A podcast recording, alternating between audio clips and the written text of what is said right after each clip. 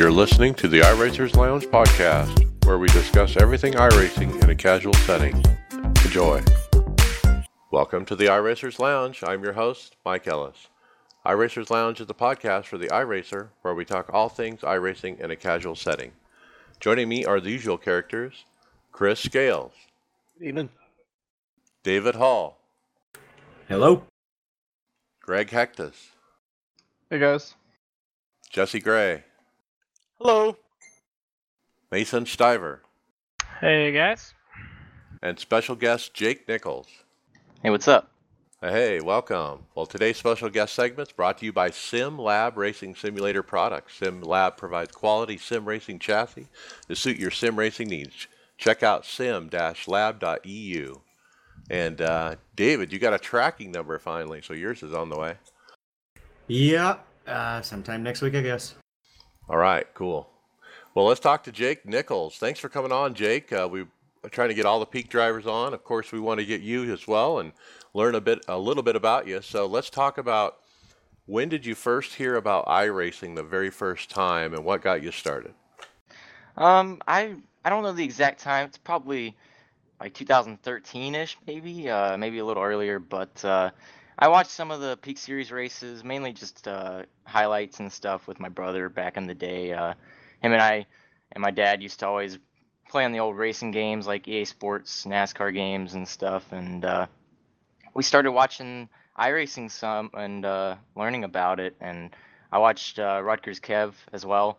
Uh, he was one of the guys that I really watched and paid attention to, and uh, he definitely helped me get on it. And same with uh, the guys at Nordgar TV, uh, which a lot of those guys went into uh, Sim Racing Authority, which uh, is a good group I race with now. But uh, yeah, just a lot of good racers and good people, and uh, just started paying attention to it. And uh, once I got on it, I was I was hooked for sure, and I've been on it hardcore pretty since, pretty much since.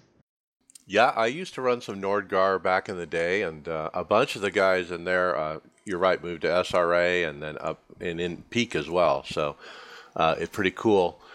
Uh, so talk about how often are you racing these days? We know you're a Peak driver and you're running that, which is every couple weeks. But what else are you running on a regular basis? Uh, just leagues mainly. Uh, Sim Racing Authority has a few series that I uh, participate in. Like we run F1 and then two NASCAR series, and uh, we just closed out our Rallycross series. But uh, other than that, I haven't been racing as much as usual because it takes so much to run good and peak, and we haven't been running that good lately, at least on mile and a half. So you got to really put a ton of effort in and trying to find speed. And uh, other than that, though, when I was racing, I love the national car. Uh, I have a lot of friends and teammates that uh, would race that thing a ton. It's it's a blast, and sometimes you'll see me in, uh, in the NASCAR iRacing series, but uh, mainly I haven't been racing as much lately, just testing a lot. Yeah, and uh, we partnered up with the Sim Racing Authority League uh, on the uh, B Car Championship, which you won. So congratulations! But you also won the A Car Championship. Yeah, um, it was a tough season. Uh, I I knew going in that uh, Bobby Zalenski, who's an incredible competitor, that that guy can drive good and fast in anything he touches, and uh, I knew he wasn't going to be in the series full time, so I had to take advantage of that, and we got a lot of wins. Uh, a lot of, thanks to a lot of good people, and uh, had a lot of fun while doing it. Uh, the Xfinity car, I'm I'm not the best at that. Uh, I really had to learn. Uh, I think that's mainly why I liked when SRA went to it because when we started running Xfinity again, that's when I was in the Pro Series and Pro runs the Xfinity car, so I had to learn a lot because I really typically didn't run that car, and uh, that helped me a lot. And going into the season with the new Cup package, it was a lot of help running in that as well because it's just there's so much to learn with how the cars drive now. It's such a different playing or ball ball game, uh, and uh, it was a blast. Uh, lots lots of hard racing in SRA. Like guys don't give many inches, that's for sure. And if you can if you can win in that, it shows that you've got something. And uh, there's there's a lot of underrated guys in that series or that league as well. And I think when when they get to race against peak drivers like me and Ben Nelson, for example, and used to be Marcus Richardson and Bobby, it it shows that there's a lot of competition in that league. Right. Now, um, that league, uh, Bobby Cheney's done a doing a great job over there with that, and he's still recruiting for the upcoming season. And I, I've seen and tell people, you know, why they want to run with SRA. I mean, there's a lot of good drivers in there, and if you know, if you match up to some of those good guys to see how you run, right?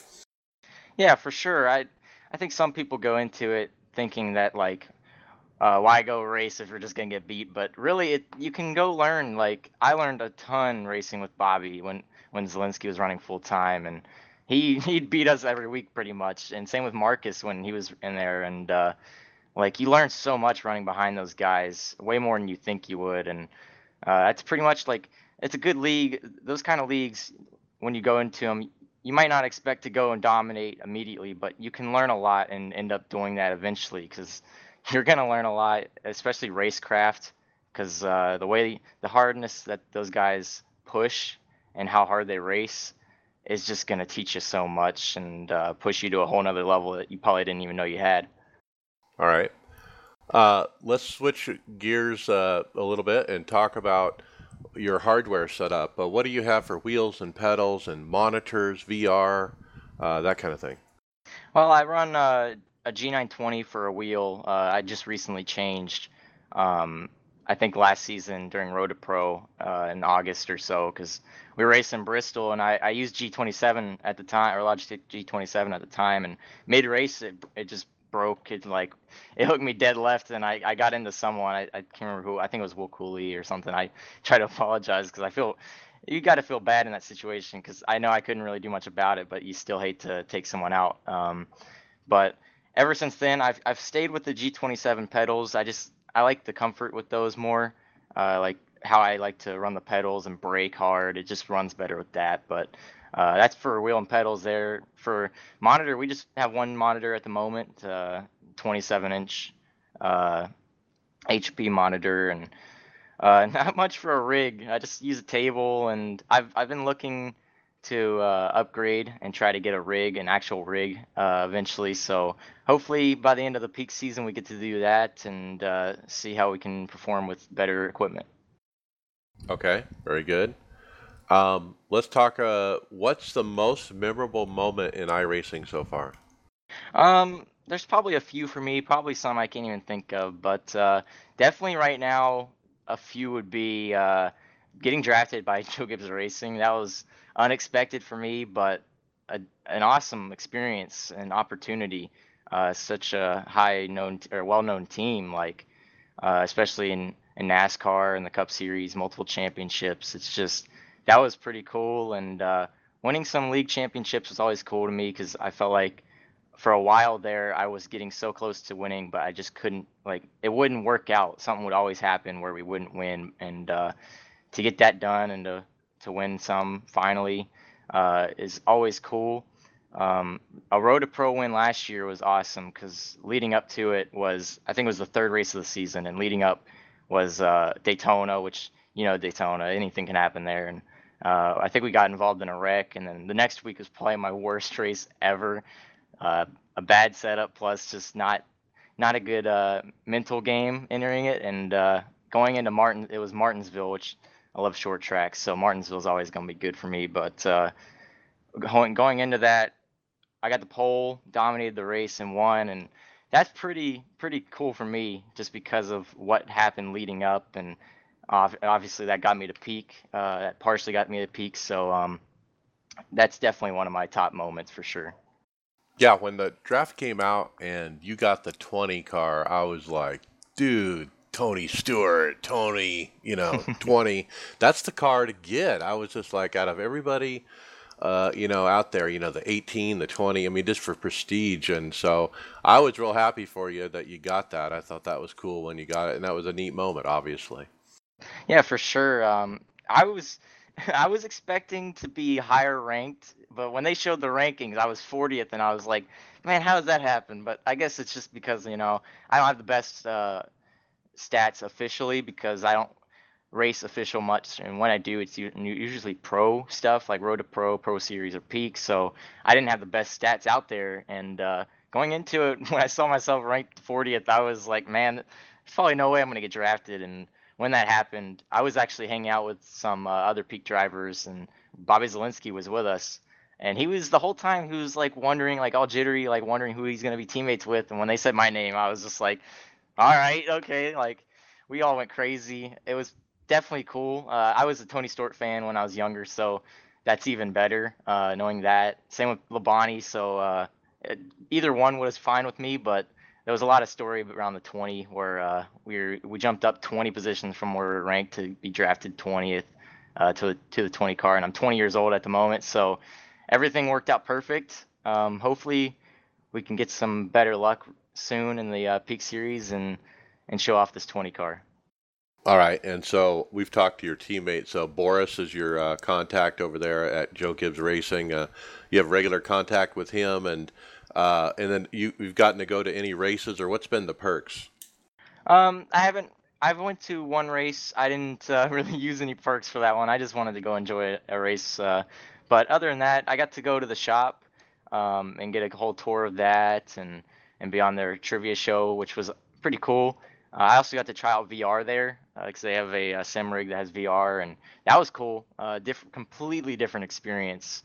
Uh, I don't know if I'd see that me uh, myself running that maybe in peak in the future, but I certainly want to try it and run it in leagues and hosted and other official racing because it was pretty pretty unique, that's for sure. But uh, they've made it pretty easy for me and pretty pretty fun, really enjoyable, and I love being able to represent such a high known or well known team like JGR. Yeah, absolutely. And uh, you, you mentioned stats. Uh, your overall winning percentage in oval is 7.6%. Still a good number. Uh, I have, have seen, of course, some peak drivers have higher numbers than that, but uh, and that's what you were just alluding to before.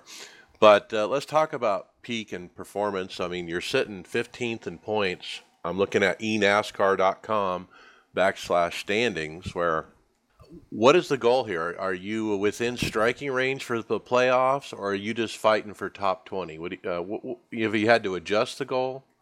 Yeah, I've definitely had to adjust the goal. Um, at one at the start of the season, it was top twenty. Like I've I've done many years of just constant racing, like not really giving myself a little break, uh, like an off season essentially. And top twenty was definitely the goal, just to make sure I was in next next year. And as we started going, we got some good finishes. I couldn't quite get the top 10. There was a running joke with that because I would finish anywhere but top 10.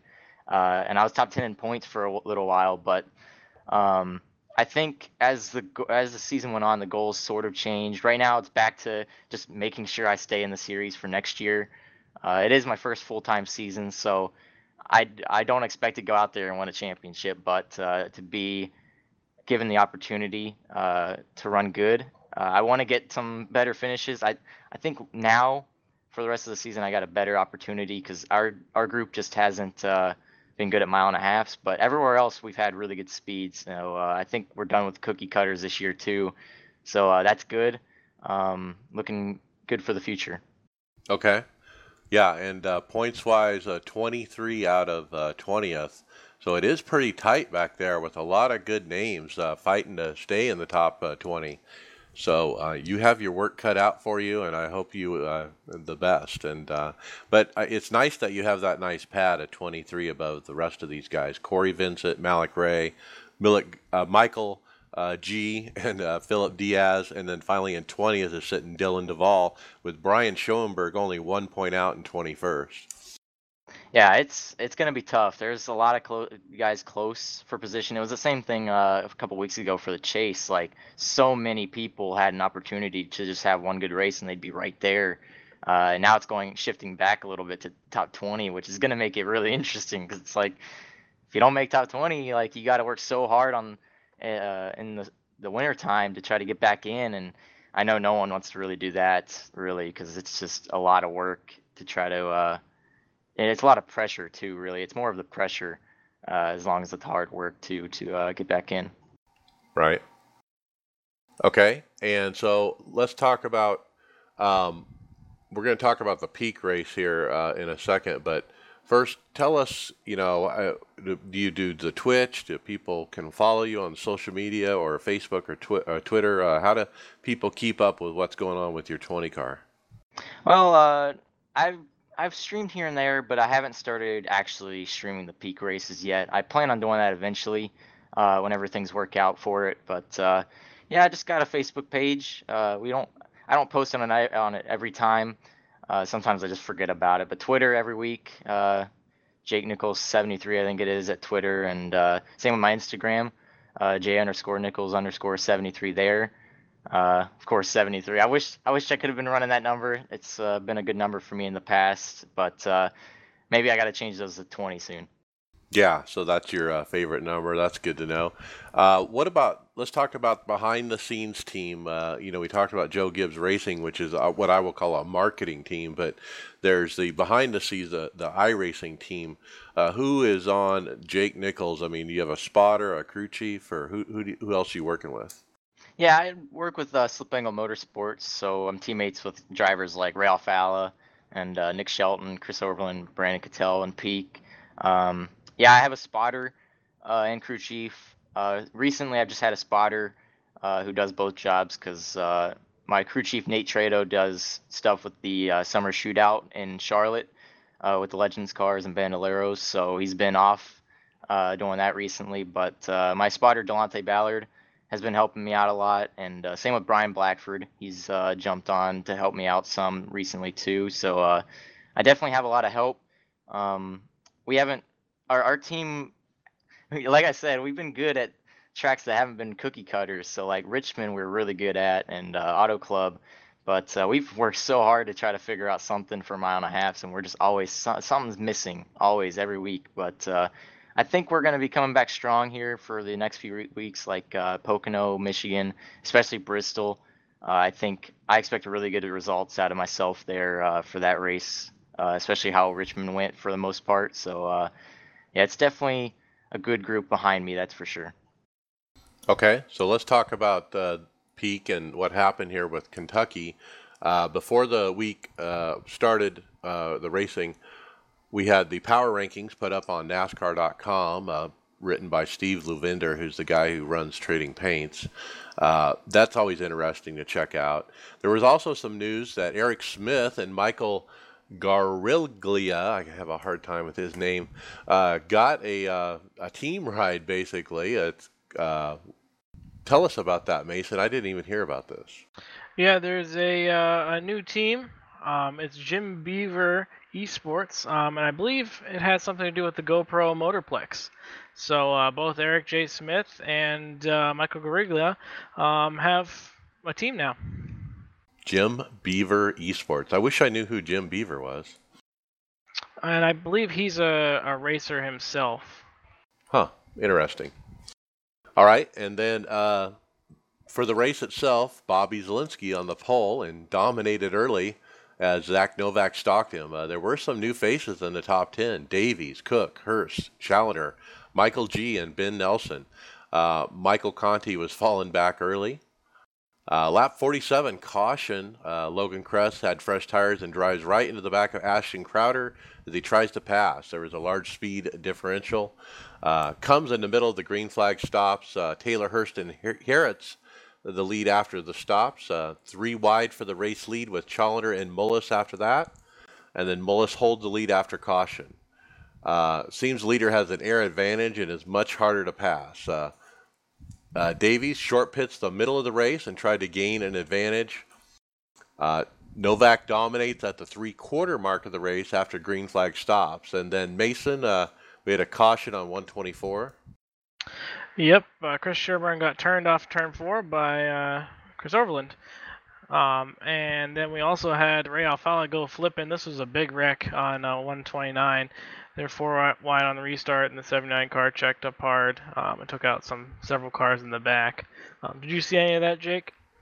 Yeah, that happened uh, pretty close in front of me. Uh, I heard in TeamSpeak because uh, I was with Nicholas Shelton in TeamSpeak, and I heard he uh, double shifted on the restart, so that's what made him check up. And I think him and Ray just met. They went for the same spot. I think Ray was trying to fit it three wide in the middle, and Shelton just uh, was wasn't trying to let him get there. And when they met in the middle, I shot to the outside and thought I was good. Uh, I saw clear clear track. Then Ray was right in front of me. I was like, well, all right. And then all of a sudden, bam, right in the left door, and we went head on the wall, and that pretty much ended our night as uh, we had a lot of damage after that. Oh yeah. yeah. You, you got a P35 that right? Yeah. Yeah, that's tough. Yeah, it only took one green white checkered though to finish this race, unlike uh, unlike all of our NAS races that are going three green white checkers every week. Um, but we had Zach Novak winning, with Jimmy Mullis finishing second, uh, Taylor Hurst third, and Blake Reynolds fourth. Some notables that you don't see up front: Christian Challenger fifth, Nick Ottinger sixth, and Bobby Zalenski seventh. And a couple of notes. I was kind of trying to. I was at work and I was trying to watch on my cell phone, and I look down and I see this huge wreck, and there's one car that goes flipping. And of course, who is it? Ray Alfalla. His luck this week, this year, is just atrocious. I'm so sorry, Ray, uh, but he's just caught up in everything. Yeah, it's been that way. It's it's tough seeing it for a teammate. Um, I know I've had a lot of luck this or good luck this year for the most part, but uh, I, know recently I've had terrible luck. So now I know how he's felt all year because he's had it the whole season, and it, Right. it's tough to see that. Yeah, that's certainly something going on with Ray, and he needs to find his horseshoe.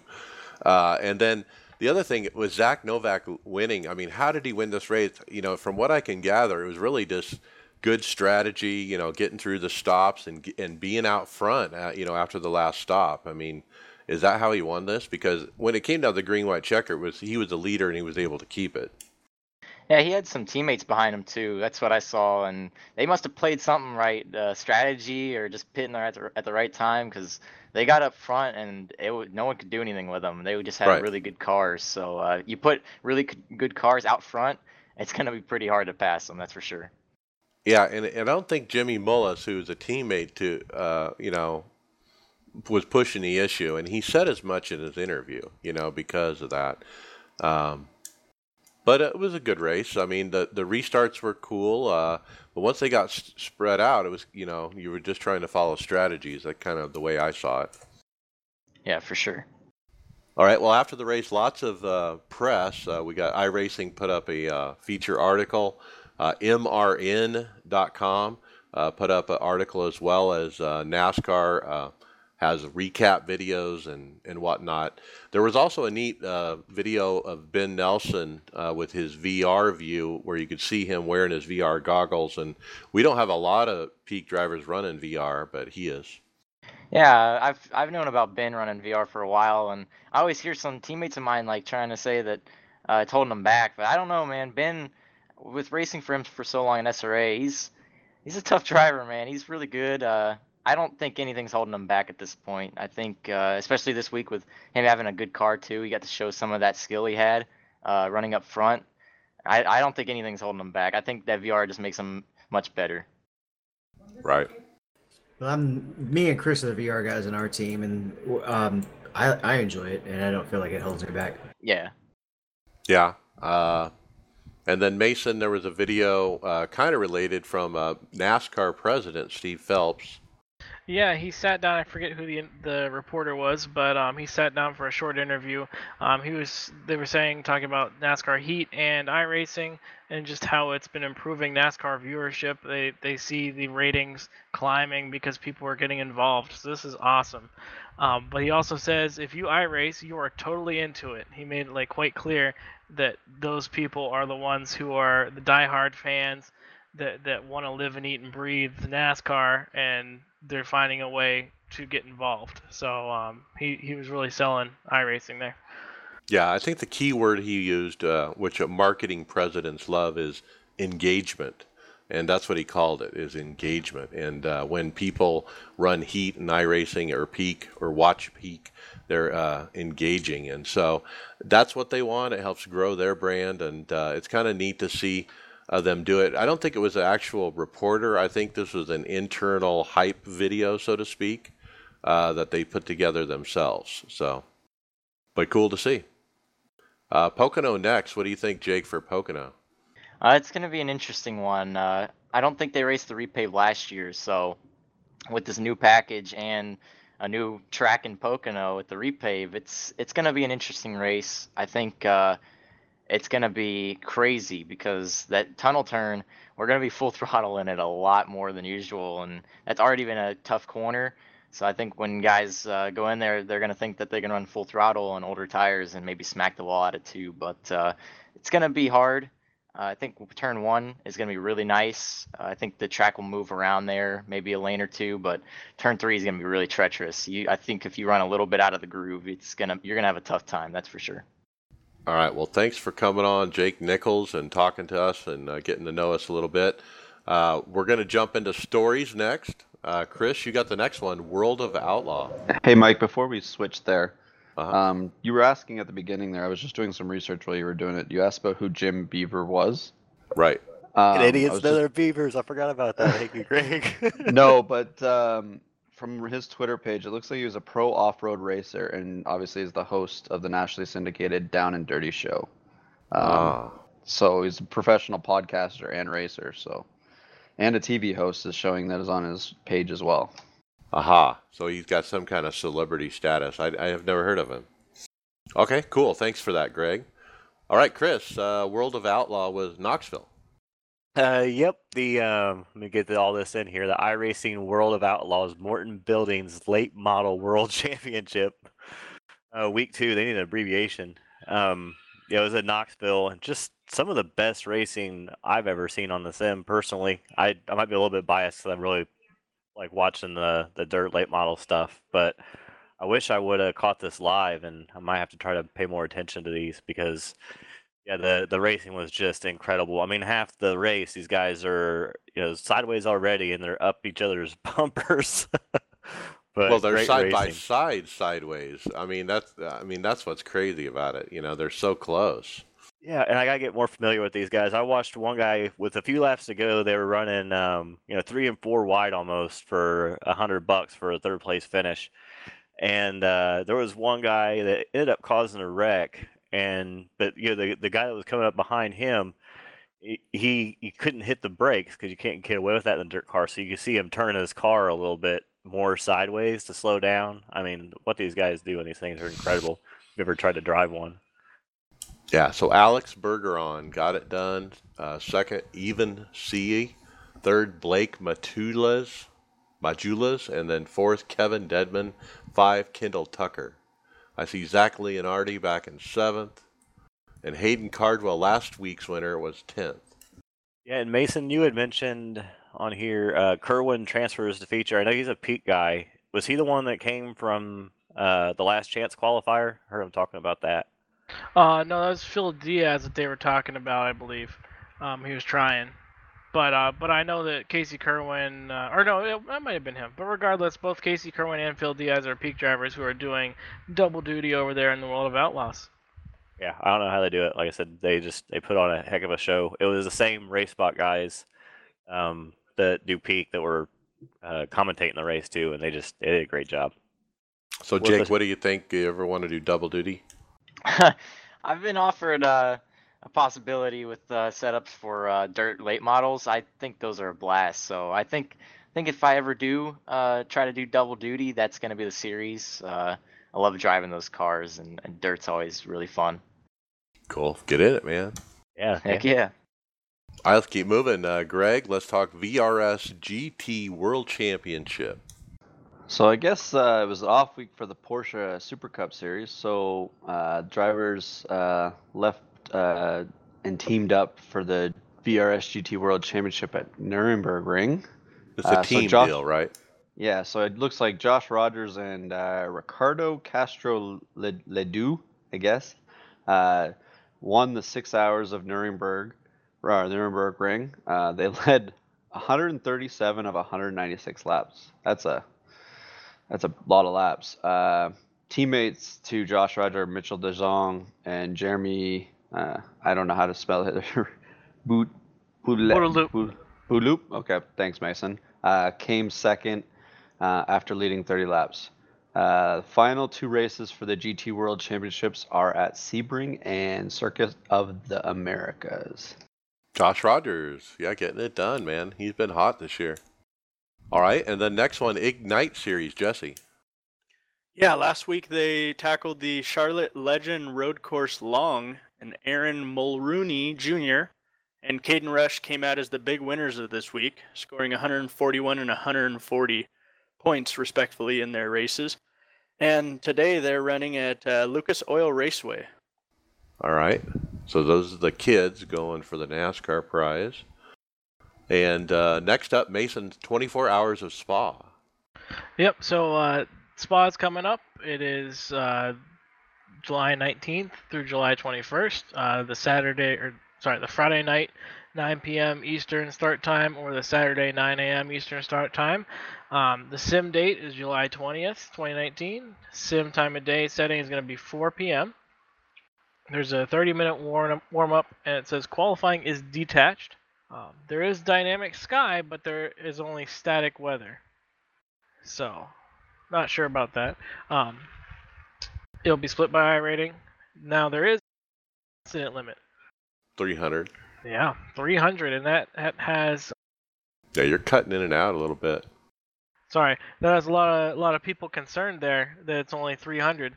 Um, looking at last year's results, there are many teams with over 600 incidents, some closer to a thousand incidents. Hmm. Well, So- That's because they're using that to take advantage of those all of those really picky off tracks. Yeah, I've been practicing for Spa, and I can say I have at least 500 incidents probably already. Um, the field is 55, and it's only GT3 cars: the Audi, Mercedes, Ferrari, BMW, and McLaren. And just one note about where the green flag is: the race starting green flag will not happen at the start-finish line. It will happen at the gantry on the rundown to Eau Rouge, indicated by the green box in the picture below on the uh, Spa official forum posting. Huh. So That's it says, please be mindful and careful at the start. And why only G- the GT3 cars? Why not the other ones? That's just what traditionally runs that race. Oh, I see. All right. And then, Mason, you got the next topic dirt track surface prep. Yeah, this this is harkening back to the uh, the race and why Chris said it was so good. Um, they have done iRacing has done work on the dirt track surfaces. Um, iRacer Nick Neven mentioned uh, that they don't need random track states, which is percentage of wear.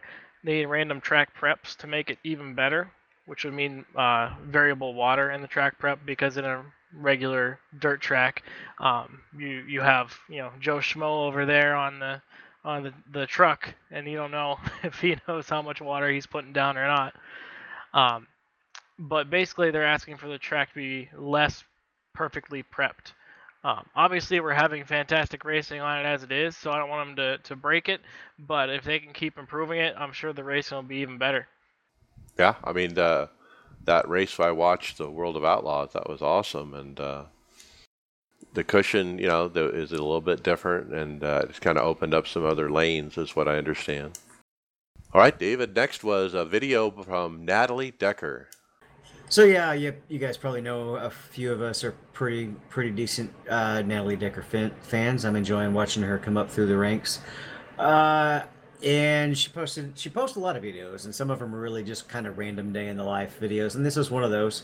She posted a video with a day of, of her and her boyfriend, um, who's fellow racer Derek Lemke, and they kind of got to bickering over iRacing, who could sim, who could race first.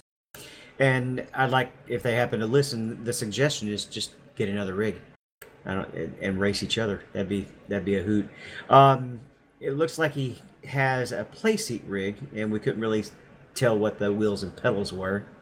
And Derek was running Lucas Oil off roads, and I know when I talked to both of them last year up at up at Gateway, uh, he likes to run the late models a lot too. So he's that's kind of his wheelhouse on the on iRacing. And Natalie just usually runs on the, on his account. Yeah, it looks like a G29 to me with a play seat. But uh, all right, cool. She's uh, using iRacing and having fun with it. Uh, next up, Jesse, Formula Fun Series update. Yeah, Greg West posts up a reminder that SR and IR are not active in this series. However, the incident limit is in a- is active at 12 to encourage appropriate racecraft. For a 10-minute race, you should be able to stay under 12 incidents with no problem. He also posted that depending on how this series goes, we are not against doing something familiar for the oval crowd. Okay, and then a different post uh, called Formula Not Fun. Chris. Mason, how's come I got the not fun part? Are you saying I'm less fun than Jesse? Yes.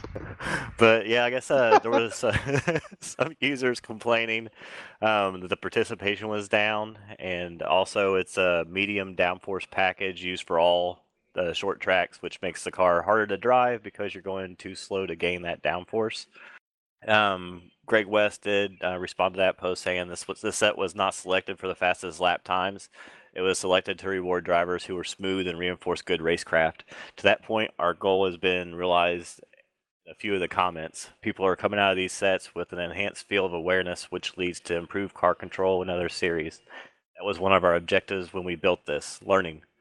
Also, no iRacing will not turn off damage. Okay, Right. so I mean, they're I mean, uh, so they're running like the F3 car, which is a high downforce, high speed car, on these really tiny little road courses. So they're just saying, you know, it's really not a good matchup. I think is what I'm hearing.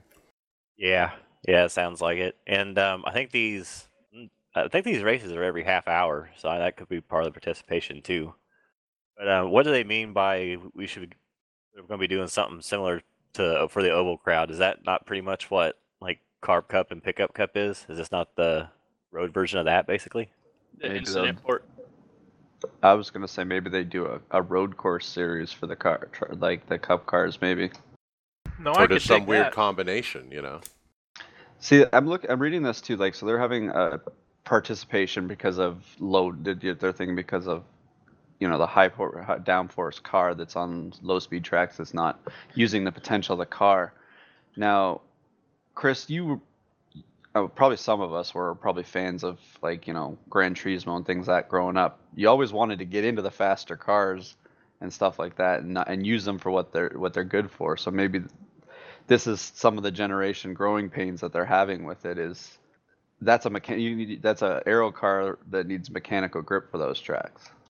Yeah, yeah, I think, and you're not going to attract new people, the guys that aren't already racing, um, you know, the the road stuff. Like, you know, somebody like me, because if I'm, yeah, like just like you said, if I'm going to spend a bunch of time learning the track, you know, to be able to get around it confidently, I want to do it in a quick car. I'm not gonna, I'm not gonna play around with this thing. Most of those little tracks, you also uh, you learn them in the Mazda. If you if you start the road path, you, use, you either do the monster or the Pontiac, but most people do the Mazda, and that's it's it's a car that fits those little tracks. Well, and that's why back when they only had like 11, I think it was like 11 cars in the first year, you had the Solstice running Lime Rock all the time, and you know that that track is suited for that car. You don't really put you can put some bigger cars on that track, but it just doesn't work the same as a slow car does on that track. Yep. All right, next up, I'll take this one. This is a YouTube video put out by iRacing. This time, the top 10 highlights, but it's the one year anniversary special. And uh, they basically took the best or the favorite clips from the past year and picked the top 10 from those. And so these are like the, all the premium ones, like uh, five wide for the win uh, on a dirt track, and then uh, last corner chaos at Suzuka, and different, uh, obviously different disciplines, but lots of cool racing to watch. I can't figure out which one's my favorite though. I mean, uh, they're probably the last one, you know, but which is the NASCAR, you know, pile them up at, uh, you know, Atlanta kind of thing. Oh yeah, definitely that one. All right, Greg, uh, we never give Timmy any love. So, it was uh, Timmy Hill uh, just posted up on his uh, Twitter. Um, he said, uh, "What a badass car we had last night when he was racing. I guess in the Xfinity Series. Uh, had a car that could have been in the top five contention. Uh, so many people believed in me and put together a dream effort. Got uh, tangled up in a final crash uh, uh, of the night, which ended our hopes at a great finish. Thanks for everyone for all the love." Now, obviously, Timmy Hill runs the Peak Series as well Yep. um, with them, so it's just we never talk about him much. I, I I yeah, haven't- but I was, he's always in NASCAR, and we always forget about that. I, I like to mention it. it's nice to uh, it's nice to see the crossover between the two, right? Like have someone that's you know racing both, there, right. and then yeah, just just to have you know you, you saying that you got that person there. I mean, how cool would it be? I mean, t- obviously it's cool that Timmy is in the Peak Series and he's in the Sprint NASCAR Cup Series, but what we what if we could take it to the next level and get somebody like a Denny Hamlin or a, a Kyle Busch or somebody like that to participate in the Peak Series? What do you think about that, Jake? Are you still with us? Yeah, uh, I think that'd be pretty cool. Um, of course, we've seen Dale Jr. in the past uh, run in peak when it was just the World Championship Series, but uh, I think looking to the future, you never know. Uh, it could happen. Um, I think Denny, there was possibility of him going for it uh, like a year or two ago, but uh, plans must have went through or fell through. But uh, it'd be an awesome opportunity. It's already always cool to race Timmy, knowing uh, his real life racing uh, and being in NASCAR, whether it's Cup, trucks, or Xfinity. And uh, it'd be really cool to see some other like high na- or well-known names jump in and see if they can win in peak, just like they would do in real life. But hopefully we get to see that. That'd be really cool. I'm really surprised Kyle hasn't tried it as many different races as he likes to run. Yeah. He doesn't have any extra time from all the stuff he does. you need extra time to do that, and he's already is on a it up by being on the track. We know they're off on Tuesdays, so but it is the off day they probably need. But Um, I was thinking of this too. Like, I when they used to have Junior have, you know, Junior used to have that guaranteed spot to always race, and I think he also had his iRating up there, so he could be part of it. Um, back in the day, I can't remember how it used to work for him, but um, what would you think if they had like you know in NASCAR they used to have the champion, you know, the provisional championship spot or something like that for previous past champions?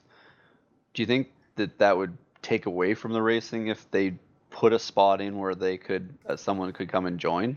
No, I don't think so. That's what I'm saying. Is add a 41st a 41st driver or however many more.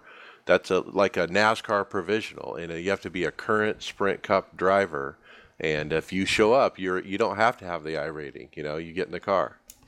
Yeah, I think that'd be cool. Uh, as like, there's gonna be some people that'd be against it, uh, of course, but I think if it didn't take up a specific spot that someone else could uh, use, like for a 41st car, for example, I, I'd be totally for it. I'd, I'd love to race against uh, one of the top tier NASCAR drivers, that's for sure, and it'd be an amazing opportunity.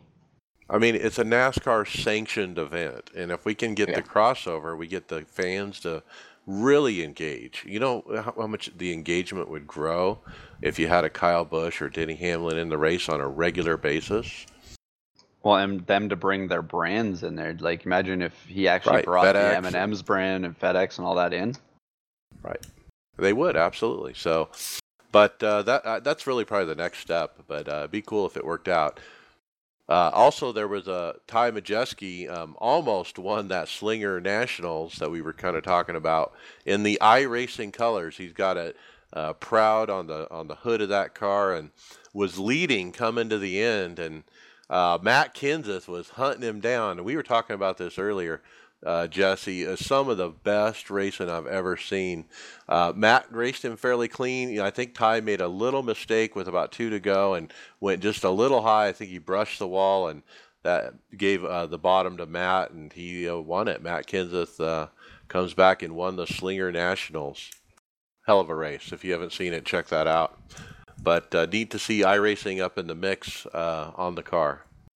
Okay, next up, Chris was a Club Finland Finland meetup. Yeah, it looks like uh, Club Finland met us met up last week. Um, posted pictures of themselves hanging out and having a cold one.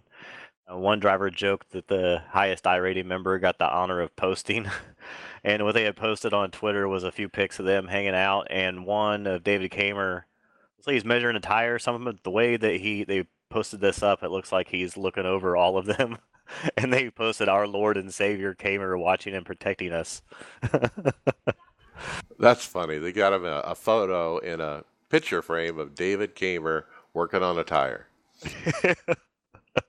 See, Mike, this is going to work next year when we all come to your place for the championship weekend. yep. Look Oh. at the turnout. They got a lot of people. nice They- changes. They got 10, you know, 15, maybe 15 people or something. I already have my air mattress ready. Well, like I said, there's great resorts uh, right next to the track, and but uh, cool to see uh, iRacers meet up in person.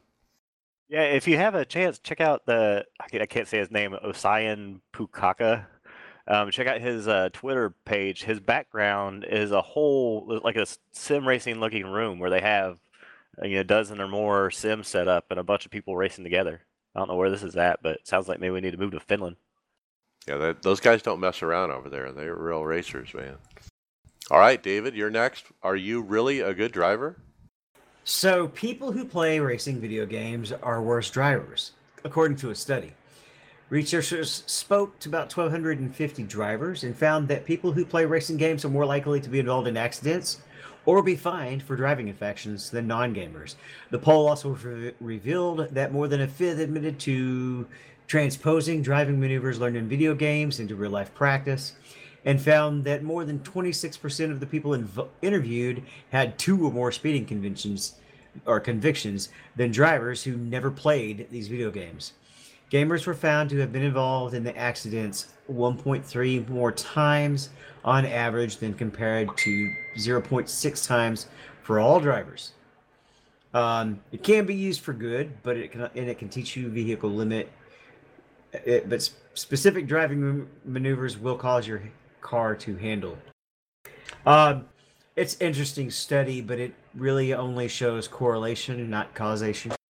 I call BS, just because I don't have any data, but Well, you got you also got to look at the data there, right? Like you can say that gamers get in accident. What is their occupation or what are they driving on the roads for? Like I'm more likely in my occupation to get in an accident because I'm on the road 14 hours a day. It's Gamers just- are also younger. You don't know. You don't know. There's all uh, there's there's a ton of things that any skeptic would know that these studies can all the time be just manipulated to basically they go into them with an idea of what they want to find and then try to find the numbers to prove it. So um there's I mean I I haven't dug deep into it, but I'm highly skeptical about it. yeah, I am too. Like uh, oh, go ahead, Mason. I was gonna say you and I were in that practice room yesterday, Chris, and those guys weren't any younger than us. yeah, no kidding. But yeah, I, I agree with what Greg said. I mean, half our team drives for a living. I mean, so if, maybe if you're playing, if you're deep into these games and driving, then you're also doing it in real life. You're going to be in more accidents. Stupid study. I I go I drive 300 to 500 miles a day and then come home and do another 200 and 400 miles on the on sim like you're bound to the more you're in a vehicle the more you're bound to have it happen right? So like I said David said it perfectly. If you're going in it looking for that to be the uh, what you want to find you'll find it. Well, and at least Greg, you do all your wrecking on the sim. yep. We've covered stories on this podcast in the past where uh, somebody would post up in the forum saying, "I was about to get in a wreck on the ac- uh, an accident on the freeway, and I, I avoided it, and it was because of the skills I developed in iRacing." I, I, I've I've seen that story several times. yeah, particularly looking ahead while you drive. There's not really a whole lot of real life people that aren't, you know, going to practice that.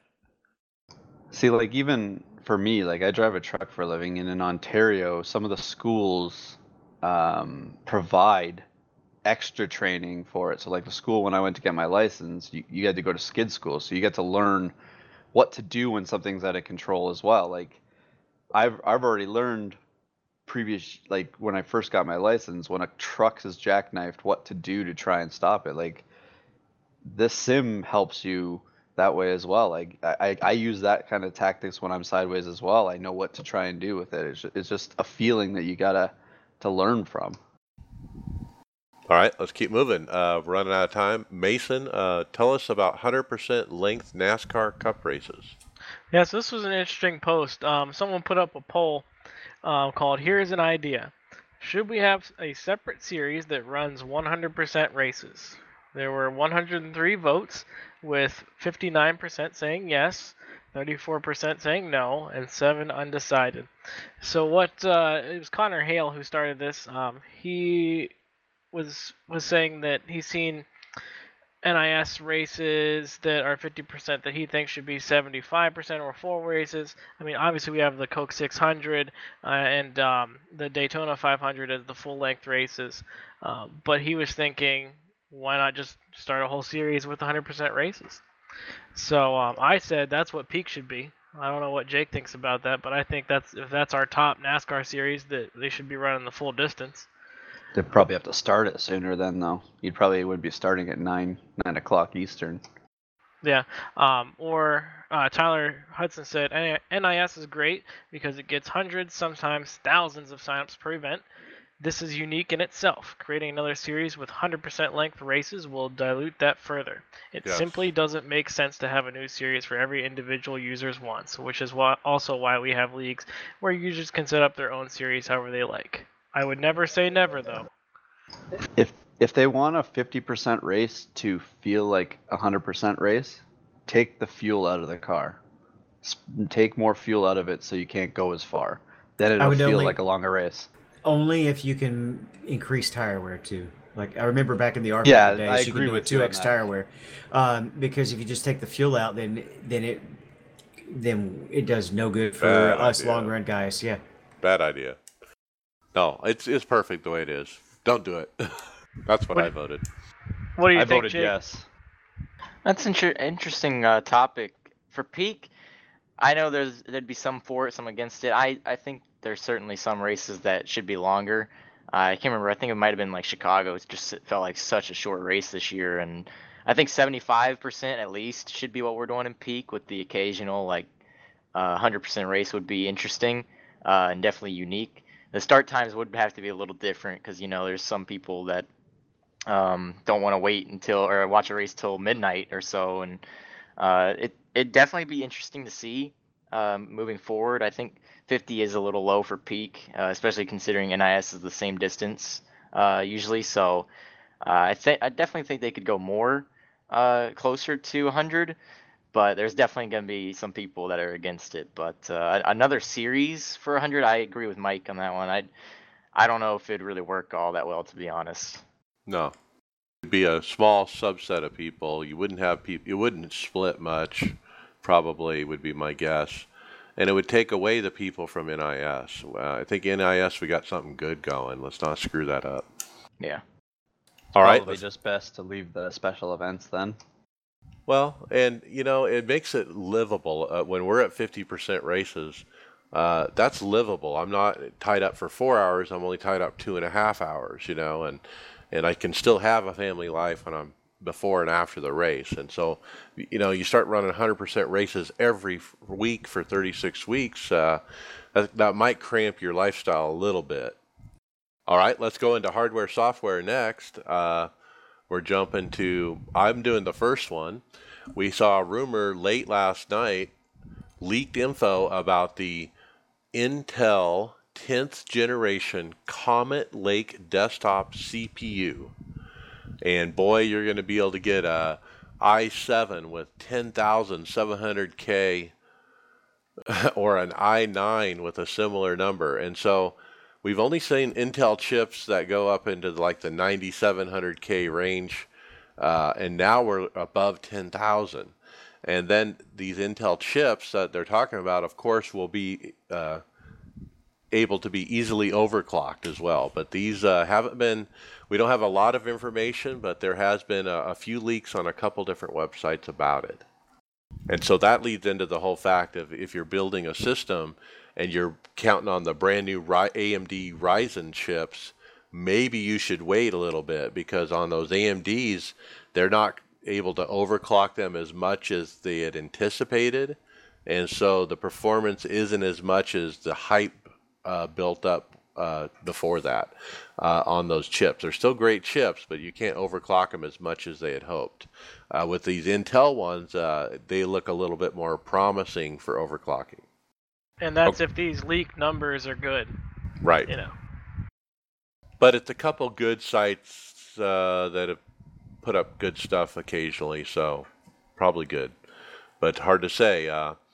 Mason, tell us about our super series of NVIDIA. We got some benchmarking. Yeah, um, YouTuber JayzTwoCents uh, posted up his benchmarking of the uh, 2070 Super um, and the other Super cards as well. Um, the 2060 is the other one that's out. So he essentially said that the 2070 Super is equal to the plain Jane 2080 uh, NVIDIA card in performance, but it's essentially $300 less. So go with that one if you're looking for a new card and you don't want to wait for the 2080 Ti. You don't have enough money to buy a 2080 Ti. If price is an option, the 2070 Super is going to be your your best bet because it does tie or slightly edge out the 2080 on certain games. He also suggested to avoid the AMD cards um, just because of everything that NVIDIA is doing right now. Yeah, I watched this video and lost 20 minutes of my life, but um, yeah, that card is a great card. I mean, that's equivalent to a 2080, but it's only $500 instead of the normal 800. All right, uh, David, we got a review on uh, DD1, my new wheel, which I don't have yet. Yeah, I've been enjoying mine, so my review is nice. Uh, I watched the video last week, so I don't. I've kind of forgotten some of the details. It's gotten fuzzy. Uh, he picked out a few negative things. He picked out a lot of positive things. And if you go to the link in our show notes, you can give this video a watch. Um, all I can really tell you, other than that, is it's a great product. I loved watching this because I don't have the product yet, and it helps me learn about it get to see it. You know, how does it work? How does he put the wheel on it? How do you cycle through the menus? Just stuff like that, you know, and uh, how big is it? And this gives me a better feel for what I'm expecting. Uh, this is the video, the Sim channel is uh, what it's called on YouTube. And he Yeah. has it. Go ahead, sorry, Mason. he, he has it separated into chapters in the in the notes of the video, so it's really easy. You can like if you just want to see what his final thing is, you can click on that. Yeah, the only negative I really come up with is having to reach around to the back for the power button, but we have a solution for that incoming. Yes, Jesse, uh, you're working on a switch, uh, a do-it-yourself emergency stop switch for this wheelbase. Yeah, I should uh, should have it built and shipped out first part of next week, and David can let me know if I failed or succeeded. All right.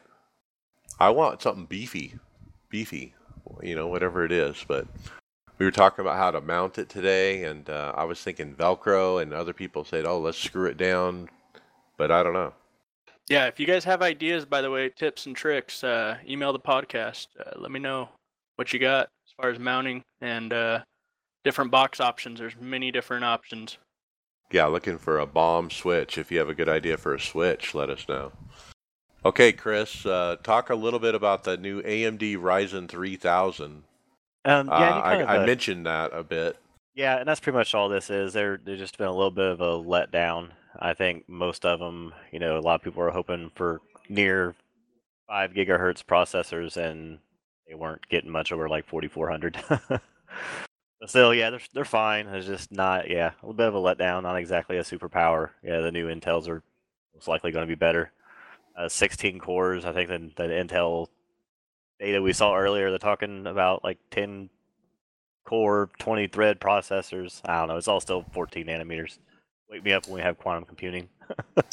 Yeah, the other thing is that JayzTwoCents guy, uh, he had a different video about the motherboards if you're doing an AMD Ryzen and the BIOS for those. And so you got to have certain motherboards and whatnot.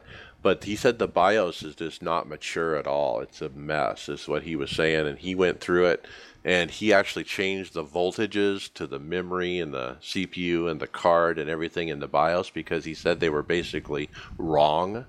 So if you are building an AMD Ryzen 3000, you should really reach out and find that video because uh, apparently the BIOS isn't set up right on a lot of these motherboards because it's new BIOS. Uh, they you know, it's a new product. They uh, they're updating it frequently. You know, doing bugs and that kind of thing. All right, next up, uh, I'll take is a DD2 Fanatec wheel reaction uh, uh, forum post. It says this is why you should get a stop button. Always recenter your wheel after the race, or it can violently start turning left and right because the way iRacing is coded to try to always recenter the wheel. And so uh, a post basically saying, you know, you want to make sure after you wreck, center the wheel back to middle. Uh, and if you don't, then you're going to get a violent, you know, jump. Now, the good news is David Tucker indicated, who's from iRacing, that he, he's going to work on some code that maybe he can get the wheel to come back to center uh, in a real soft, gradual manner whenever uh, getting into the car or something like that, and and avoid that spike, so to speak. So until then, be careful about that. Okay, Greg, dash review. Okay, so uh, Charles Kuzma posted up uh, a, his rig. I guess he's uh, got one of these. It's a it's a very nice uh, setup here. His dash is it almost looks like the Der- Derek Speare's boxes, but uh, it's it looks like it's a carbon fiber frame with the button boxes in it, and then he's got a digital dash on it. Um, and it, and it's got the beautiful colors of carbon fiber and the yellow together. It really works with that uh, Oh yeah. the style he's got, and then he's got the big monitor right behind it. Um, obviously, it looks like a direct drive wheel uh, mounted in behind the dash, which is nice too. Um, trying to figure out what seat that is, but it, it looks like a. It actually looks like a, a cup seat. Oh yeah. It is. It is. Uh, it is a beautiful setup. He's got his open open uh, laptop or not laptop CPU unit here that you can see off to the side. It's all lit up. Yeah, it's a cr- very nice rig, but man, that dash is totally custom.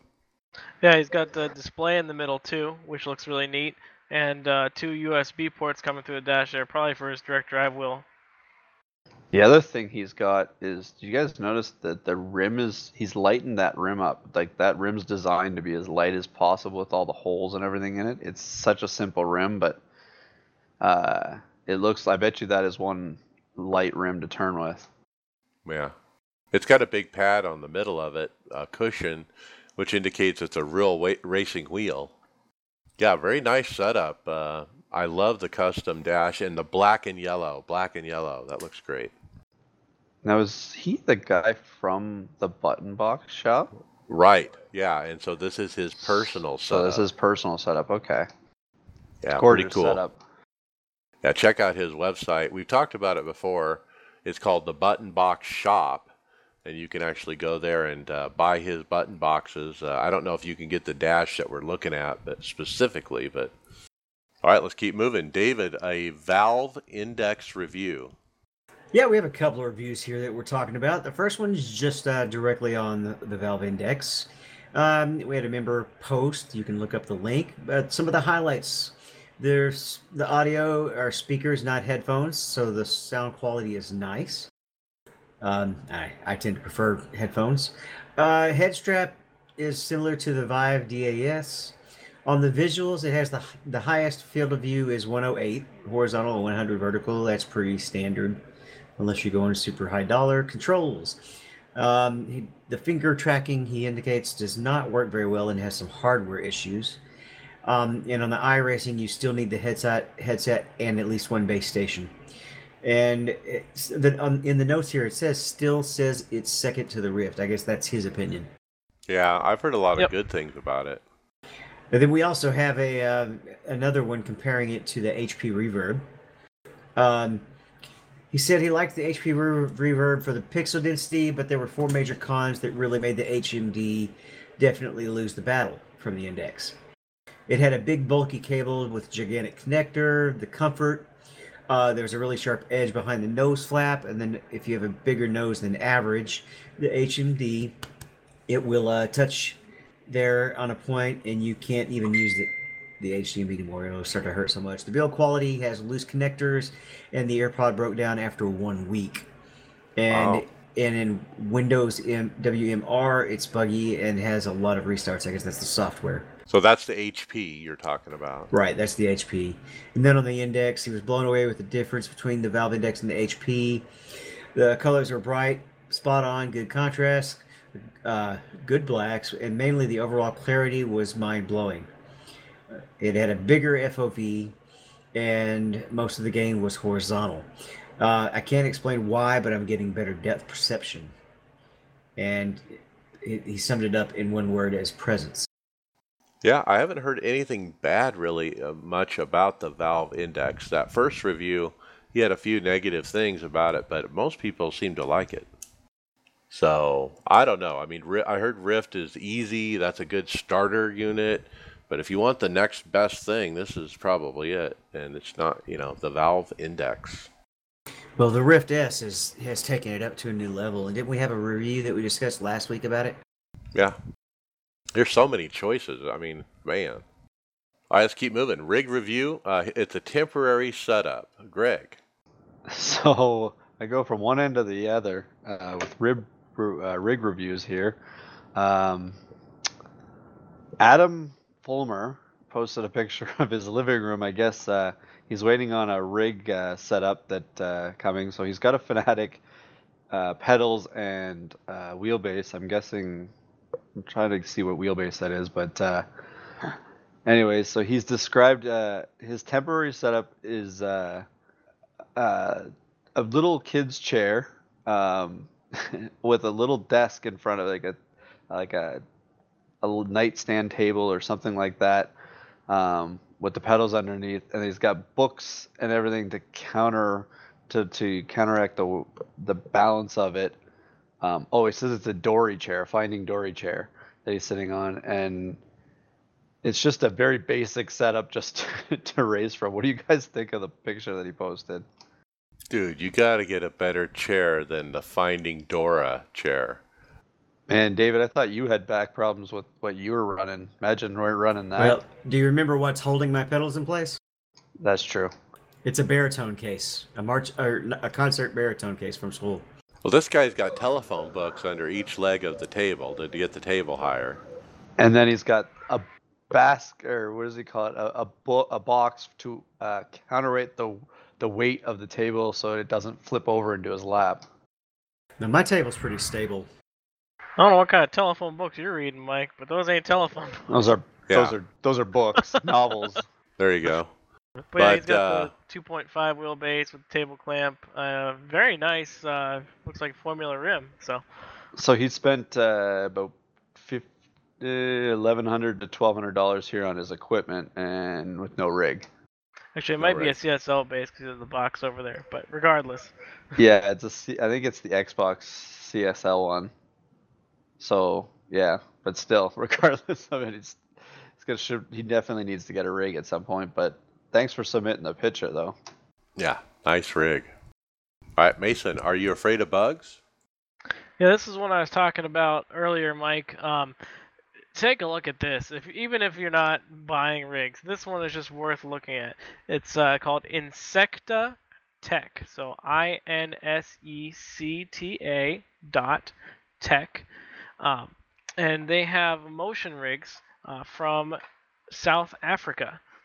There are three versions: the Locust, the Dragonfly, and the Fire Ant. Uh, the Dragonfly is the most expensive. The Fire Ant is the least expensive. Uh, all it is, the difference is um, the millimeters per second it moves and uh, the amount of rotation, the axis of rotation. Um, but but they look like uh, almost like spiders, especially the Locust. Like it look, it has four diagonal beams that move you in the middle. I don't know how else to describe this, but it is beautiful looking. It looks like a spider, kind of. I don't know. It's interesting design. Wow.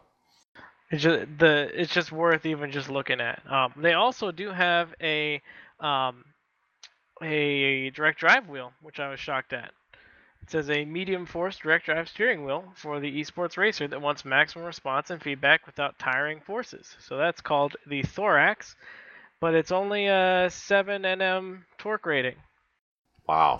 That's still almost double like a normal wheel. It's not direct drive. Yeah, it has uh, it's a $575 price tag and it's available August 2019. That's a seven newton meters on direct from the motor. It's not like held up with a like I know the Fanatec wheels make seven, like the older ones make seven newtons, I believe, but they have the belt driven to do it, so you kind of lose some of that feedback.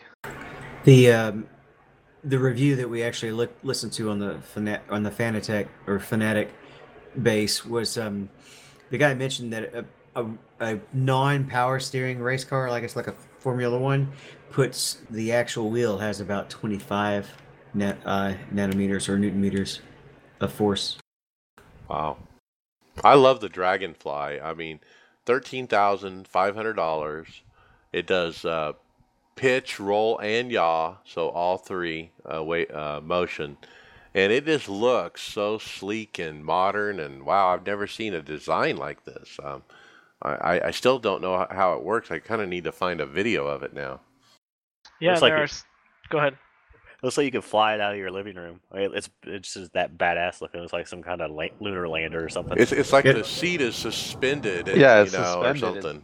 It's kind of like reminds me of like a hammock with like legs around it. You're kind of just sitting in between there, and it's moving that area around, and you're just rotating in the center of it.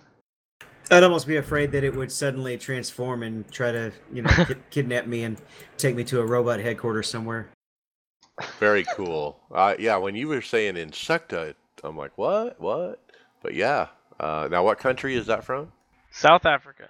Wow. Yeah, it's really an Insecticon, and that What's that, the shipping from there? I was gonna say the shipping would be interesting to see what it would be. All right, we do have uh, some next week. I think we'll have a topic of a company from Thailand, and they had some amazing stuff too. So look forward to that next week. Hey, Mike, there is uh, videos on the website for it. So what do you think after seeing the video? it's it's basically it kind of reminds me of like the way an insect would move to the way it sits, the way you're moving in it. Wow! And what's neat about it is everything moves. The monitor moves. The everything. The one thing I don't like, do you notice on what, I don't know if you're, what video you're watching, but I'm watching the Dragonfly in the race room one, and the cables underneath look like they're getting picked up, and it's whatever that box is underneath that's getting picked up. You'd have to mount it differently, I guess. Yeah, he's obviously tethered, and uh, boy, hydraulic arms moving that seat up and down and everything. Uh, you probably need uh, X more than 120 volts to run this thing, I'd guess. All right, one more hardware before we go into results. Uh, I'll take Sam Maxwell wheel. Uh, he posted up on Facebook. Uh, Mark's wheel is all done and ready uh, to get boxed up for shipping, and they put up a picture of it uh, on the Lionheart Racing Series Facebook page. And uh, boy, what a beautiful wheel! Maxwell uh, has Sam Maxwell has been known for his high-end wheels, and this is a custom one, and it actually has the Lionheart Racing Series logo uh, emblazoned across the front of it at the bottom.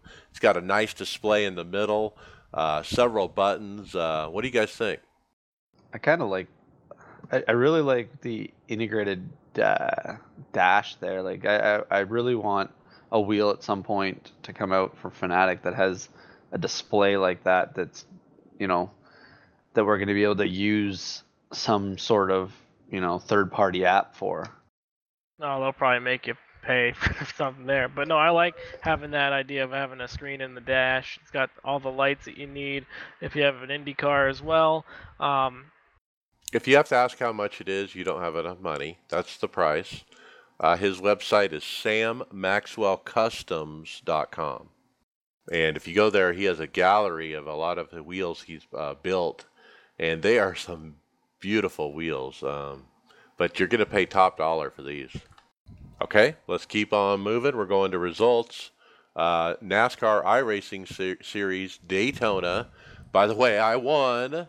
Uh, let's talk about Thursday fix though. Uh, Tony Rochette got a P18. First time in a few months, he got booted from the server and went three laps down. When he reconnected, he went through the field and got caught up in a final wreck. Uh, Friday Open, Greg P10. You'd say dominated with David. Yeah, David and I had a strategy going into that race to work together, and it was working out pretty well. If uh, you remember, uh, David, we were doing pretty good. We had a strategy, and it looked like it was going to work. Uh, but then we had a late caution with, uh, what was it, 10 to go, David, something like that. And the idiot's rate that we were racing with wrecked under caution. I got a little bit of damage from it. I think, David, you got taken out in that, right? Yeah, he meatballed me. And So- you know who you are. I mean, he probably don't listen, but Under caution, you got meatballs? yeah, we were all come. We were cooling down, you know, slowing down, and he wasn't paying attention to who was on his left, and just came all the way down and sideswiped Greg, and that knocked him up in the wall. And then when he, I was all the way down on the apron trying to stay away from him, but he hit the wall and came back all the way down the track and meatballed me. You know, and it was on my way to at least a top five finish. like David and I were nose to tail from start till whenever David got, or when we had that wreck. Like we we didn't deviate from each other at all in that Yeah. race. We stayed top five the whole race. Yeah, and the thing that was more that sucked is I restarted. I think P2 on that last restart to go to the green that we had it running out, and I just couldn't keep track position from the damage. I was just uh, I got held out or hung out to dry, and I just tried to salvage the top ten that I got. All right, and then in the other split, uh, it was uh, me, Bill, and Chris. Uh, we got eventually lined up one, two, three on the bottom row for the first green flag stop. Uh, I was first, Bill second, Chris third. Um, Chris, you got turned as we came onto pit road for that first stop, and it ended your day. Uh, tell us what happened. Yeah, just like you said, we were uh, running like one, two, three, four, the first 25 laps of the race or so, running our fuel out. And yeah, you got you and Bill were on the bottom, and I was on at the top. But uh, the guy, the guy on the outside, I wouldn't give him a good enough push to get by you guys, and we just kind of rode like that for 25 laps, and then went down pit road. And uh, the guy that uh, ran me over actually emailed me. He got knocked off the track. There was somebody that didn't see him checking up, and he got ran off the track and put into me, and then taken out. But uh, yeah, I'll let you guys take it from there because I I bailed after that. Yeah, you were done, and so I was stuck. Uh, so Bill and I continued. Uh, Bill uh, gets into the back of me uh, at one point uh, on a later pit when we came down to pit. So it was the same scenario: a green flag stop. We go in together, and I slow down too much, and Bill gets into the back of me, and I spin, but I don't touch anything. Um, so it was only 12 seconds damage. I touched the wall a little bit actually. Uh, we go back out, but we're many uh, seconds behind back in 15th. We do get a caution. Uh, we get back up there through there to, to the lead of the race. So I somehow got back up there. I did lose Bill along the way. Uh, we had a restart on a green white checker. Uh, I was first. I got some help from a guy named Tanner Love. And I do want to shout out uh, spotter Ryan Eckstein joined me for this race.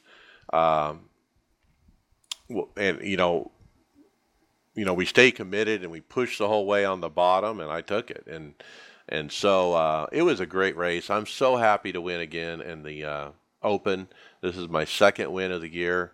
Uh, it really brings back the confidence, you know, that I know I can go to Daytona and win, and I just freaking proved it. And so, so happy, so happy. It's been such a relief. Uh, and then teammate Tony Rochette in the split below, guess what? He won as well. He said he stayed top 10 most of the race, got tapped in the rear from checking up on the wreck, but no matter, still fast. He went from sixth to first in the final three laps. Feels great to win his first ever NASCAR iRacing, iRacing Series win. Uh, it was a shout out to Josh Buckman for racing a clean finish with him. So a big shout out to Tony Rochette on his first win ever. Uh, let's keep moving. Saturday fixed. Uh, Tony ran again. He got net coated and wrecked out. And then Sunday open P11. Uh, running good till a restart was out on the outside. Had a caution. Everyone slowed up except the car behind him. He got rammed. Greg, you got P18 wrecked on the white flag lap. Yeah, we had a 10 lap shootout at the end. I was up front the whole race. I think I led half that race almost. Um, and uh, after the green flag pit stops, we had a late caution there with 10 to go, and it got to the point where it was three wide, I think 10 rows deep or whatever it was. And you just were running whatever you could there to stay off each other for probably five or six laps and uh, coming to the uh, white flag at the tri-oval there. I don't know if it was net code or because it looked like the car behind me shot me forward and possibly got the car on the inside, but I don't, I, you know, it's coming to the white flag. I'm not mad for being wrecked. And we're racing hard. It's good to be in that position. One thing I noticed about Daytona I want to bring up is if you were in a second pack and you're trying to catch the first pack, if you weren't you, if you were single file, it was slower than if you were double file. Uh, Mason, I think you saw that too. Yeah, um, in my super speedway league, I had always heard that and just thought they were trying to, you know, trick me. But I had several people in the open races telling me to do that. It was. I, the they tried it in one race I was in. The the guys in the second pack, they were lined up. They weren't catching us. They went double file. They started catching us. So it, it seems to be the case. Which I don't think it's always been that way. I think that's something new. So I don't know if that's the a flaw in package, the, a flaw in the code. a flaw in the draft, or something. I don't know. A That's why I'm giant bringing it up. Yeah. Yeah, the giant spoiler, which is a lot 11 inches or something. Crazy. All right. Uh, and then David, you got a P13, but you were running up front. Yeah, it was another one where I was running top five and I clipped just, I guess, the a hint of the apron, got just a little bit loose, dirt tracked for down on the apron for half a lap, let everybody go by because otherwise I would have gone back up into the uh, crowd and couldn't get back to the pack. But they had a big wreck at the end, so I was able to come home 13th. All right, Sunday fixed. I had a P18, but it was a good race. Uh, I led some laps. I was actually running fifth when we did the last green flag stops. Came out like 15th. Uh, I was working with my teammate Bill, and I w- and I was behind him, and we were I was kind of guiding him up through there. Uh, Bill made a really good move on a guy and went up the middle when the guy went wide. I said take the hole, and he did, and the guy came down and took us all out. Uh, he wrecked Bill, and then he wrecked the rest of the field, and uh, so I struggled on with tons of damage to finish 18th after a bunch of late attrition. Uh, Mason P7. I don't remember exactly what happened, but uh, apparently I couldn't get out of my pit box, and that's been a common theme this week is not being able to get the the power down. So I'll take any advice. New tires? Talk to me after the show, Mason. Oh. Uh, higher gear, maybe? Uh, all right, let's jump to Kentucky. Uh, Wednesday fixed. Uh, Tony Rochette got a P13. He said just slow with the fixed set. And then uh, Brent McCoy, P7. He put hard to pass, and track position was everything. What about Wednesday Open? Uh, David, P2. Yeah, and there was another one where I was almost there. I I was right behind the leader. Uh, it became a fuel mileage race. We ran 58 laps on the last stint, and we had a pack of four cars, but that stayed behind the top three. And I was in the back of them, and I just stayed behind them and saved fuel and saved the car. We got there and got past two of those guys. It was me and the and that 20 car left, and uh, I was I had the car to run him down, but we kept catching lap traffic, and he would tell those cars to stay low. And I'm I was faster in the low line, he was faster in the high line, so I just couldn't get by him. All right. And then teammate Brent McCoy, P1. I can't believe he keeps winning. But P1, he started 14th, immediately went to the front by lap 12, and led 118 laps. So we need to get him into a bigger split. Uh, Greg, you got a P10. Interesting race. If Brent keeps finishing that way, he should be up with us soon. Just got to keep on that roll. Uh, yeah, I was in the same race as David. Um, it came down to the fuel mileage. Um, I came out fifth. What do we have? 57 laps to go there, David? Something like that when we went green. And it went green all the way. And um, I spun on the second lap of that and went all the way back to, I think, 25th or 26th and drove my way up to uh, 10th.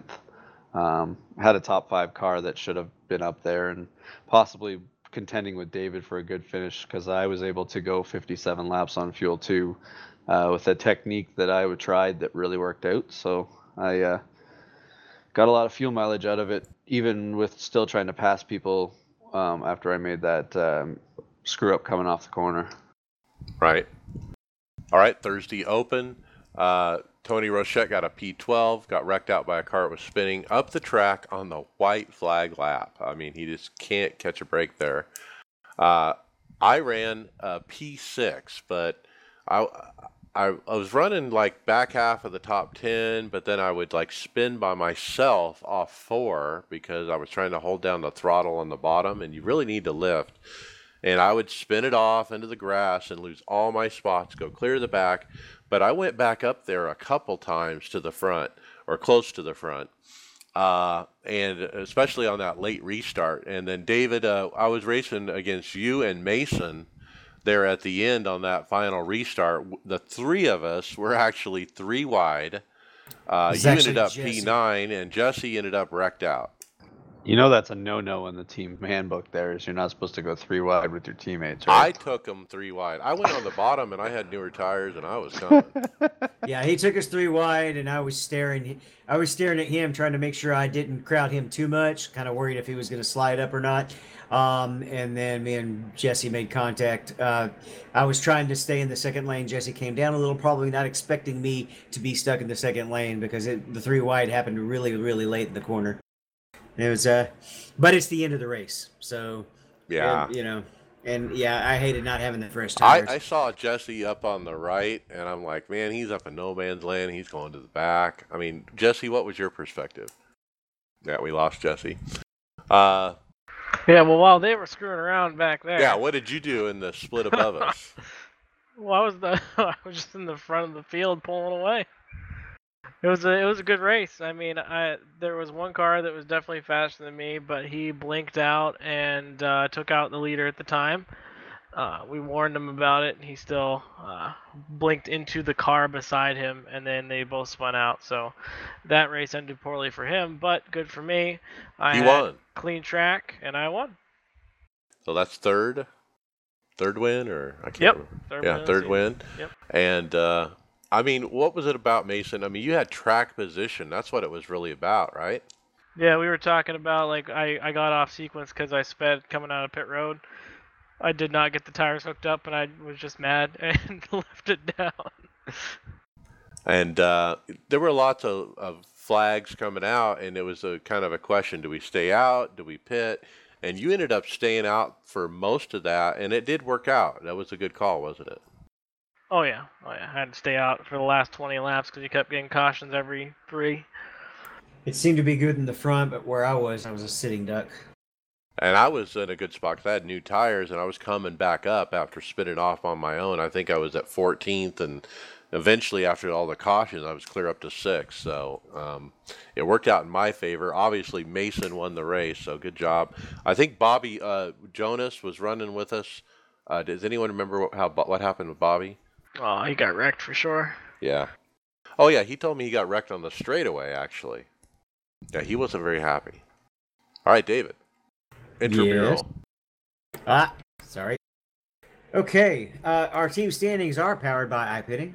iPitting uh, makes it easy for you to keep track of your iRacing team's progress throughout the season with up to the minute race results, points, standings, and driver rankings for everyone on your team. iPitting, go to iPitting.com. And Tony just kind of ripped us a new one at Daytona and jumped ahead of everybody. with He's his got a- win. He's got a 26 point lead over me, sitting in second, and Chris is 28 back, Stiver is 29 back, and Hole is 35 back. Then in fixed, McCoy continues to hold his lead. He's pretty much got almost a race lead over Ellis. He's 47 points out, and Hole is 60 points back. Yep. Yeah, good job for Tony.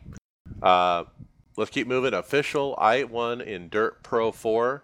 I won by getting the pole position. I led every lap, and then I won the race. And I was confidence was up. My iRating went up. I went to the another split and got my butt handed to me. Did you do any uh, jumps at the end? I didn't see a video like you usually do. Uh, I've I haven't been racing as much as uh, before, but uh, yeah, it is nice to get a win there. Uh, Mason, you got some wins, but road course stuff. Yeah, it was uh, IMSA week at the Glen, and um, or sorry, VRS GT Sprint week at the at the Glen. So it was only the GT3 cars, and in preparation for Spa, I wanted to get some time in on the Mercedes. So I uh, I love Watkins Glen and went out there and finished P4 in my first race, and then won the next two. All right, very good. Uh, Chris, you got uh, Pocono. Uh, actually, yeah, it was Martinsville. I didn't put the, the right race there. Oh, but Martinsville. yeah, it did. uh, It was it was nice just to be back on the sim. Um, got to race a few NIS races and a couple of race, races with the old bastards, and yeah, just uh, it's a great race with those guys over the weekend and lots of green flag racing. All right, And uh, that's it. So let's get into final thoughts. Chris Scales, what's your final thought? Oh, well, congratulate Tony again for his first NIS win. That was awesome, and uh, just a awesome overall week for the team. Lots of wins along with Tony's.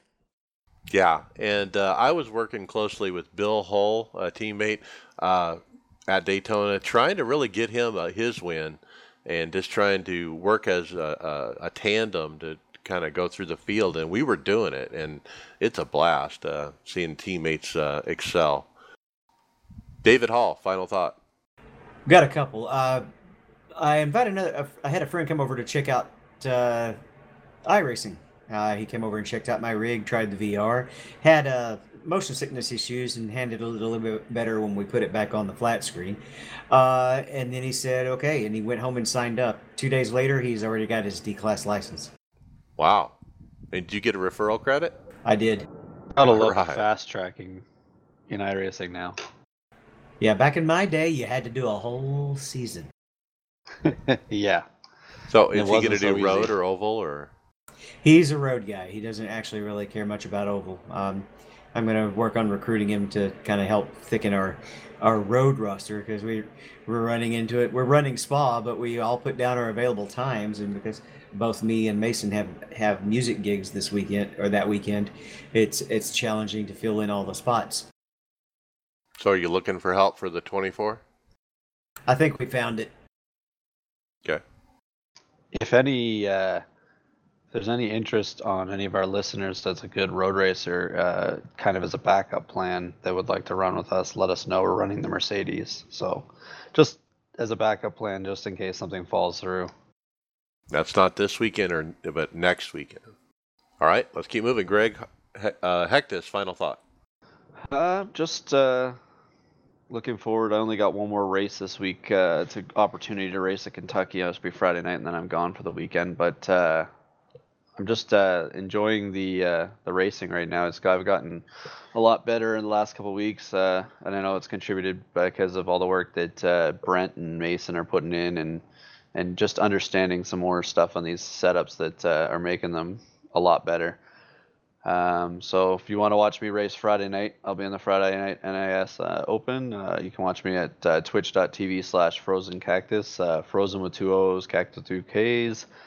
Uh, like I was saying to the guys earlier today, it's kind of trying to hit the uh, 100, 100 uh, follower mark on the Twitch. I'm only six away. I know it's not a big number, but it's just something I'm looking forward to. So come watch me on Friday night. Okay, very good. Uh, Mason Stiver, final thought. Well, it's been Christmas here in July. Um, I got my Fanatec GT rim in with the Universal Hub quick release and the upgraded magnetic pad- paddle shifters um, from our last week's guest, Jack Delmage. So I thank him for that. Um, I've been using it for all the oval stuff, and it's awesome, and using my McLaren rim for the road stuff, and that's been helping out a lot. Um, I also just received the Pro Proto Simtech P2 pedals today, so I'll be talking about those next week on the show. Haven't put them together yet. They're sitting in the box. Um, and I upgraded my RAM this week to 32 gigabytes, so look for that my old RAM to be on sale. And Mike, I have one more. I forgot, but since Mason was mentioning equipment, I bought um, I bought the advanced pedals for my Formula V2 wheel, and it has the it has the double clutch analog pedals on it and four uh, finger triggers instead of just two. Yeah, and I'm selling a whole bunch of my old PC parts too, of their AMD parts, um, and a Fanatec table clamp. So please buy my stuff. Yeah, somebody buy that table clamp so we don't have to keep hearing about the table clamp. All right, and uh, special guest Jake Nichols, uh, your final thoughts? Well, final thoughts are uh, SRA Sim Racing Authority starts up uh, this weekend. So uh, if you want to watch, make sure to go check out their Facebook page to uh, go see what uh, go get the info on uh, broadcasts. I think we changed around for the season, and July 23rd, the Peak Series goes to Pocono. That should should be an interesting race. So make sure to tune into that one and cheer on our JGR Toyota Camry. And uh, thanks to you guys for uh, having me on here. It's uh, it was a fun listen. Uh, half the time there, I was just listening, and uh, I know uh, I think others will enjoy listening to that one. It's always fun to listen to you guys. So thanks for having me. Hopefully, I get to come back at some point later this year. And thanks again. Well, yeah, thanks for coming on. You know, for your first year of Peak, you're you're doing pretty good. You know, you got that 20 on the side of your car, and I think that's pretty impressive. And uh, I think you're in a good spot to make the top 20, so you can be in it next time. So uh, good luck, and we'll be pulling for you. Thank you, Mike. All right. Uh, my final thoughts. Uh, first, a shout out to a fellow iRacer, Sean Dewar.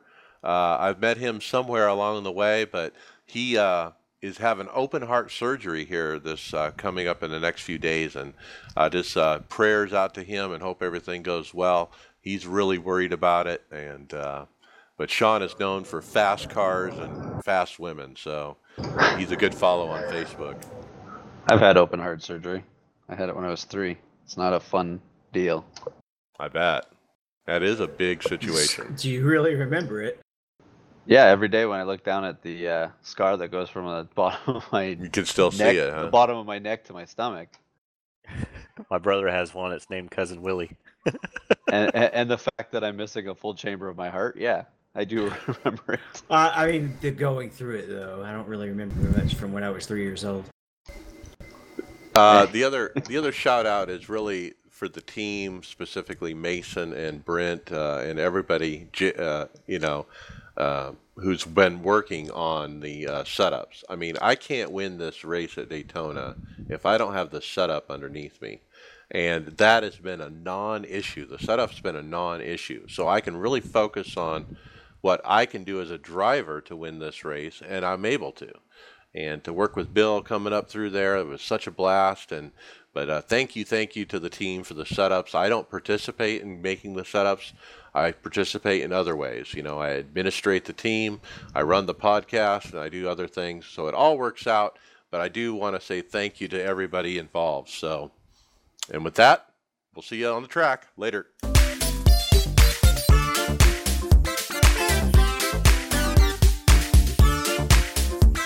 Thank you for listening to the iRacers Lounge podcast. Make sure to go subscribe to us on iTunes, SoundCloud, or Google Play, Facebook, and Twitter. See you on the track.